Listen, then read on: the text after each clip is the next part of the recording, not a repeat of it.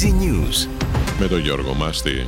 Συνεχίζεται υπό αντίξωες συνθήκες η μεγάλη επιχείρηση έρευνας για το χειριστή του ιδιωτικού ελικοπτέρου που κατέπισε το πρωί στη θαλάσσια περιοχή Αχλάδη στη Βόρεια Εβία.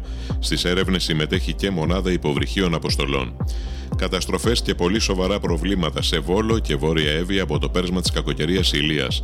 Νωρίτερα εγκαταστάθηκαν στο κέντρο του Βόλου υπεργεννήτριε για να τροφοδοτήσουν τους υποσταθμούς του ΔΔΕ που έχουν πλημμυρίσει και να δοθεί ηλεκτρικό ρεύμα σε πολλά τμήματα της πόλης. Στη Βόρεια Εύβοια, τέσσερα χωριά έχουν αποκοπεί σε ιστιά εδιψό, ενώ πολλές περιοχές δεν έχουν ρεύμα και νερό. Σεισμός 3,4 ρίχτερ σημειώθηκε στις 5 και 36 το απόγευμα, 4 χιλιόμετρα βορειοανατολικά του Μαντουδίου, με εστιακό βάθος 5 χιλιόμετρα. Η μέχρι σήμερα πορεία της οικονομίας είναι συμβατή με τις προβλέψεις. Όμως οι πυρκαγιές και οι πλημμύρες δημιουργούν οικονομική αβεβαιότητα, σημειώνει η έκθεση του δεύτερου τριμήνου του Γραφείου Προπολογισμού του Κράτους στη Βουλή. Συνεχίστηκε σήμερα η δίκη του Μπάμπη Αναγνωστόπουλου σε δεύτερο βαθμό για τη δολοφονία της συζύγου του Καρολάιν μέσα στο σπίτι του στα γλυκά νερά. Είχε εκδικητικά κίνητρα, νόμιζε ότι θα κοροϊδεύει τους πάντες, είπε ο εισαγγελέας και ζήτησε να κηρυχθεί ένοχος όπως και πρωτόδικα. Αύριο αναμένεται η απόφαση του δικαστηρίου.